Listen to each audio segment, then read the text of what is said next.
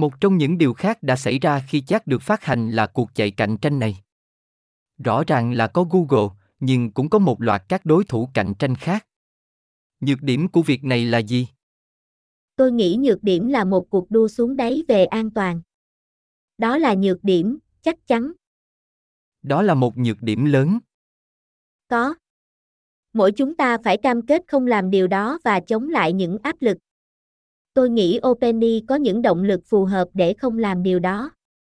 Nhưng tôi cũng nghĩ rằng cạnh tranh là tốt vì nó có thể thúc đẩy sự tiến bộ và tiến bộ. Bạn có thể làm cho nhiều khả năng mọi người có thể nhận được sản phẩm mà họ yêu thích. Tôi không nghĩ rằng cạnh tranh là xấu, bản thân nó.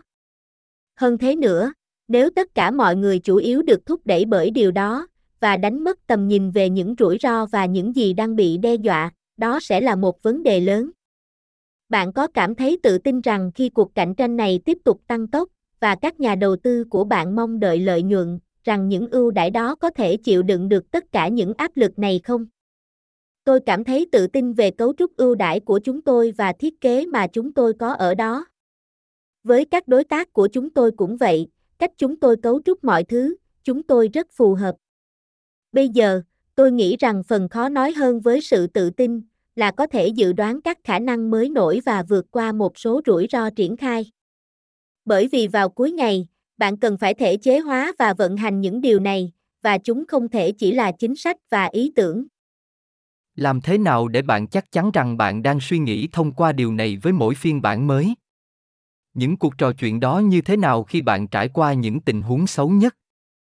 Nó bắt đầu với đội ngũ nội bộ, phải không? Trước khi chúng tôi có một nguyên mẫu, chúng tôi chỉ suy nghĩ kỹ về dữ liệu mà chúng tôi đang sử dụng và đảm bảo rằng chúng tôi cảm thấy tốt về các khía cạnh khác nhau của nó. Đó là một chu kỳ lặp đi lặp lại nhiều lần, và chúng tôi học hỏi mọi thứ trên đường đi, và chúng tôi lặp lại điều đó. Khi chúng tôi có một nguyên mẫu, điều đầu tiên chúng tôi làm là kiểm tra nó trong nội bộ và đưa các nhóm đỏ, chuyên gia có công việc tìm ra lỗ hổng vào các khu vực cụ thể mà chúng tôi lo lắng. Ví dụ, nếu chúng tôi thấy rằng mô hình cực kỳ giỏi trong việc tạo ra khuôn mặt quan thực, giả sử, thì chúng ta sẽ đưa cho đội đỏ đó xem, những điều xấu có thể được thực hiện với mô hình này tồi tệ như thế nào. Lạm dụng trông như thế nào và thiên vị có hại. Và sau đó dựa trên những phát hiện đó, chúng tôi sẽ quay lại và thực hiện các biện pháp giảm thiểu. Nhưng mỗi khi có sự can thiệp, chúng tôi kiểm tra đầu ra trông như thế nào, bởi vì bạn muốn đảm bảo có một số loại cân bằng, rằng bạn đã không làm cho sản phẩm hoàn toàn vô dụng hoặc thực sự phiền toái khi sử dụng. Và đó là một sự cân bằng khó khăn, làm cho nó hữu ích và tuyệt vời và an toàn. Và ngay bây giờ với JALLE 3, nếu có điều gì đó trong lời nhắc về việc tạo khuôn mặt mà chúng tôi xác định là có các đặc điểm nhạy cảm, thì mô hình sẽ từ chối yêu cầu nhưng bạn cũng không muốn từ chối các yêu cầu mà người dùng thực sự muốn mô hình làm điều gì đó không tệ. Vì vậy đây là loại sắc thái mà chúng ta cần phải giải quyết, nhưng bạn cần bắt đầu từ đâu đó, và ngay bây giờ chúng ta bảo thủ hơn và ít cho phép hơn vì công nghệ này còn mới. Sau đó, khi chúng tôi hiểu thêm về những gì mô hình đang làm và nhận được nhiều góp ý hơn từ các nhóm đỏ, chúng tôi có thể sử dụng dữ liệu đó để làm cho các chính sách hoặc trường hợp sử dụng của chúng tôi có nhiều sắc thái hơn và dễ dãi hơn với những gì công nghệ làm. Đó là xu hướng.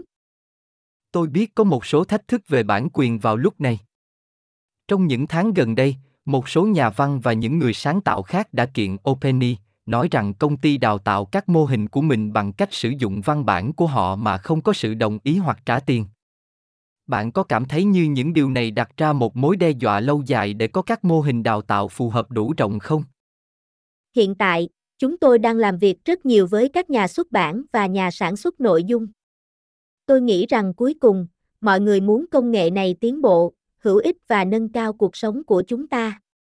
Chúng tôi đang cố gắng hiểu những gì có thể hoạt động, chúng tôi là loại đi đầu. Chúng tôi phải đưa ra một số quyết định rất khó khăn và chúng tôi chỉ cần làm việc với mọi người để hiểu điều này có thể trông như thế nào, những thứ như chia sẻ doanh thu, tính kinh tế của nó trông như thế nào.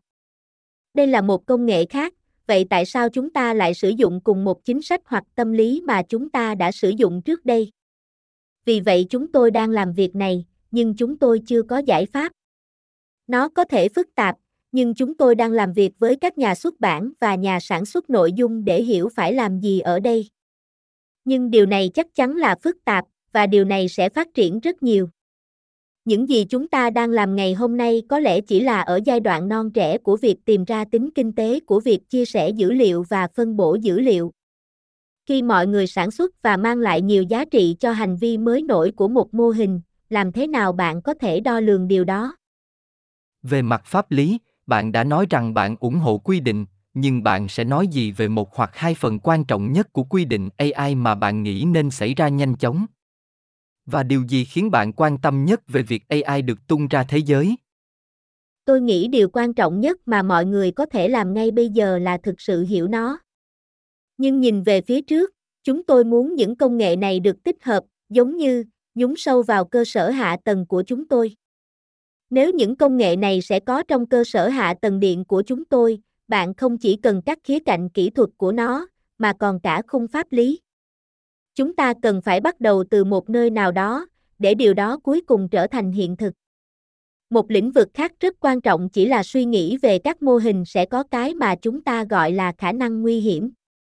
Có hai loại lạm dụng, có sự lạm dụng bình thường và có một bước ngoặt nguy hiểm của các hệ thống AI này. Và đối với trường hợp có ngã rẽ nguy hiểm này, chúng ta nên nghĩ như thế nào về nó? Bởi vì đây không chỉ là về việc sử dụng hàng ngày. Đó là công nghệ có thể sẽ ảnh hưởng đến chính trị quốc tế nhiều hơn bất cứ thứ gì chúng ta từng xây dựng. Trường hợp gần nhất là vũ khí hạt nhân, tất nhiên. Vì vậy, đó là về cách chúng ta có thể xây dựng quy định sẽ giảm thiểu điều đó. Chúng ta đã thấy hai phe xuất hiện về tương lai của AI, một phe rất không tưởng và một phe coi đây là mối đe dọa hiện hữu. Hy vọng của bạn cho tương lai đó trông như thế nào? Tôi nghĩ cả hai đều có khả năng. Tôi rất lạc quan rằng chúng tôi có thể đảm bảo rằng nó diễn ra tốt đẹp. Nhưng bản thân công nghệ này vốn mang cả hai khả năng, và nó không giống như các công cụ khác mà chúng ta đã xây dựng theo cách lạm dụng và có khả năng xảy ra những điều thực sự khủng khiếp, thậm chí là những sự kiện thảm khốc. Sau đó, điều độc đáo về điều này là thực tế là cũng có mối đe dọa hiện hữu mà, bạn biết đấy, về cơ bản đó là sự kết thúc của nền văn minh. Tôi nghĩ rằng chỉ có một cơ hội nhỏ để điều đó xảy ra, nhưng có một số cơ hội nhỏ, và vì vậy nó rất đáng để suy nghĩ. Chúng tôi có cả một đội ngũ chuyên về vấn đề này và rất nhiều sức mạnh tính toán. Chúng tôi gọi dự án này là Super Alignment, và đó là tất cả về cách chúng tôi sắp xếp các hệ thống này và đảm bảo chúng luôn hoạt động theo các giá trị của chúng tôi. Và điều đó thật khó khăn.